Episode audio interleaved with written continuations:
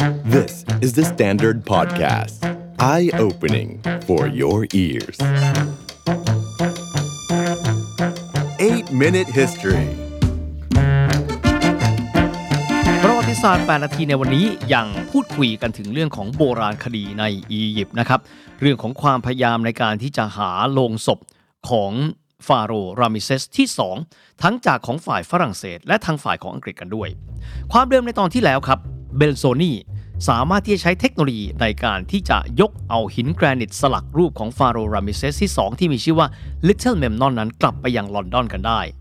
ในตอนนี้เรามาดูนะครับว่าบริบทและสถานภาพของอียิปต์หลังจากยุคศตวรรษที่ 19 นั้นเป็นอย่างไรกันบ้าง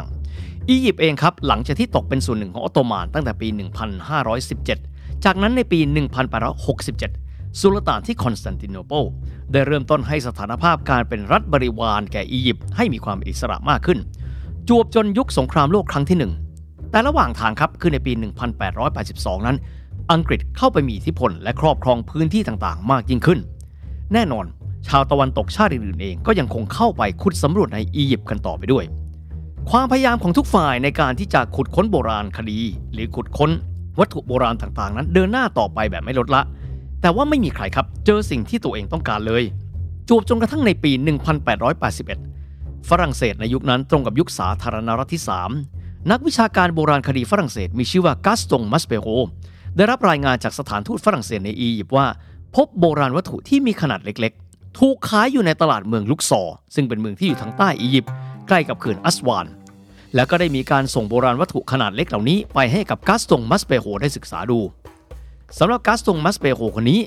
ตัวเขาได้กลายมาเป็นศาสตราจารย์ในภาควิชาภาษาอียิปต์ในปี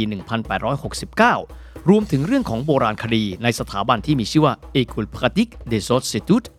และในเดือนพฤศจิกายนของปี 1880 ครับ มาสเปโรคนนี้เดินทางไปยังอียิปต์ในฐานะที่เป็นหัวหน้าทีมโบราณคดี ซึ่งอยู่ภายใต้การกำกับดูแลของรัฐบาลฝรั่งเศส ทั้งนี้ครับ พื่อที่จะมีการเตรียมการเตรียมอุปกรณ์ หากว่าจำเป็นต้องมีการเดินหน้าเข้าไปขุดค้นสิ่งต่างๆ ในฝรั่งเศสกันอีก โดยสถาบันนี้ที่ฝรั่งเศสได้ตั้งขึ้น มีชื่อว่า Institut Français d'Archéologie d'Orientale มาสเปโรตรวจสอบวัตถุโบราณเหล่านั้น ซึ่งมีขนาดเล็กแล้วมั่นใจครับว่า มันคือโบราณวัตถุที่เป็น original ในยุคของไรเมเซสที่ 2 จึงได้มีการประสานกับเจ้าหน้าที่ฝรั่งเศสที่กรุงไคโร และเจ้าหน้าที่ของอียิปต์เอง เพื่อที่จะเข้าไปสืบค้นที่มาของวัตถุโบราณ ที่ถูกขายในราคาถูกๆ ที่ตลาดมืดในเมืองลุกซอร์แล้วถูกนำมาขายที่ไคโร จนกระทั่งตกไปอยู่ในมือเขาที่ปารีสเจ้าหน้าที่สืบสวนของอียิปต์ได้พบครับว่าโบราณวัตถุชิ้นเล็ก ๆ ที่ถูกขายในตลาดมืดเหล่านั้น ได้มาจากสองพี่น้องที่มีอาชีพเลี้ยงสัตว์ใกล้กับเมืองลุกซอร์ที่มีชื่อว่าอาเมดอาเบดินเอลราซูลแล้วก็น้องชายของเขาที่มีชื่อว่ามาฮัมเหม็ดเอลราซูลสองคนนี้เป็นชายเลี้ยงสัตว์ครับที่เมืองลุกซอร์ จากนั้นทางการจึงได้มีการนำเอาตัวสองพี่น้องเอราซูนี้เข้ามาสอบสวนว่าพวกเขาไปนำโบราณวัตถุเหล่านี้มาจากไหน หลังจากการสอบสวนสองพี่น้องแล้ว พบว่าระหว่างที่ตัวเขาและก็น้องชายกำลังต้อนแพะอยู่มีแพะตัวหนึ่งครับหายเข้าไปอยู่ในถ้ำเล็กๆ ที่ถูกปกคลุมด้วยทราย ตัวเขาพยายามที่ลงไปตามแพะตัวนั้น และตกลงไปในถ้ำลึก จากนั้นเขาพบกับโบราณวัตถุมากมายมหาศาล โดยที่ตัวเขานั้นไม่สามารถที่จะนำเอาโบราณวัตถุชิ้นใหญ่ ๆ ขึ้นมาได้ด้วยตัวเอง จึงได้แต่ลักเล็กขโมยน้อยเอาชิ้นเล็กๆ นั้นขึ้นมาขายในตลาดมืด พวกเขาถูกจับกลุ่มตัว คุมขังและซ้อมทรมาน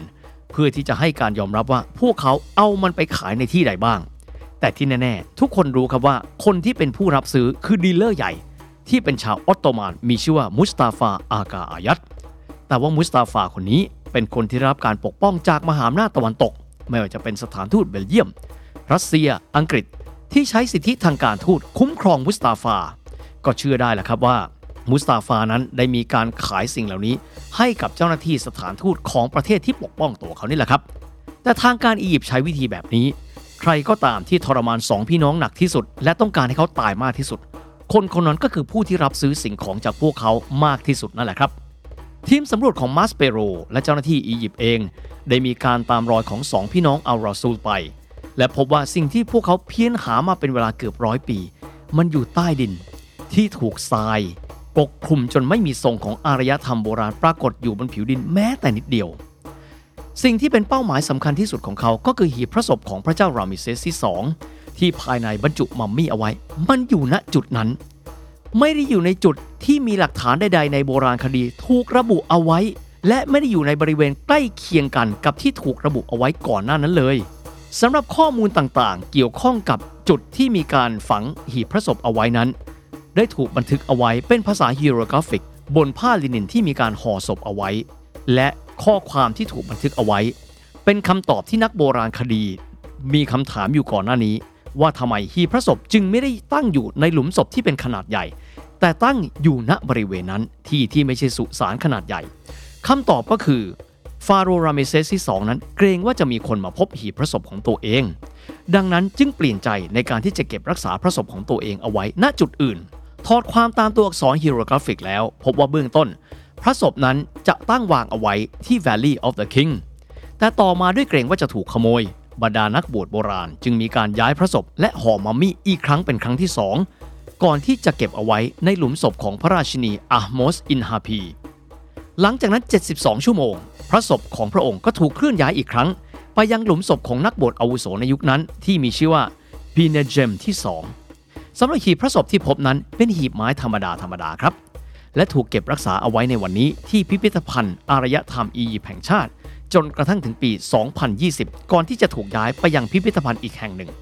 จากนั้นกาสตงมัสเบโฮเอง ร่วมกับเจ้าหน้าที่ของอียิปต์ในการเปิดหีบพระศพเคลื่อนย้ายพระศพที่เป็นมัมมี่ ค่อยๆ แกะผ้าลินินที่ห่อพระศพ ซึ่งถือว่าห่อพระศพมาเป็นเวลาประมาณ 3,000 ปี จนกระทั่งพบกับพระศพ ซึ่งถือได้ว่าอยู่ในสภาพที่ดี ไม่เน่าเปื่อย เพียงแต่กล้ามเนื้อและชิ้นส่วนต่างๆนั้น หดและรีบลงไปตามการเวลา พระศพนั้นมีส่วนสูง 5 ฟุต 7 นิ้ว หรือโดยประมาณ 170เซนติเมตรสภาพสมบูรณ์ ใบหน้าของพระองค์ค่อนข้างชัดเจน จุดเด่นก็คือจมูกทรงเหยี่ยว หรือที่เรียกว่า aquiline nose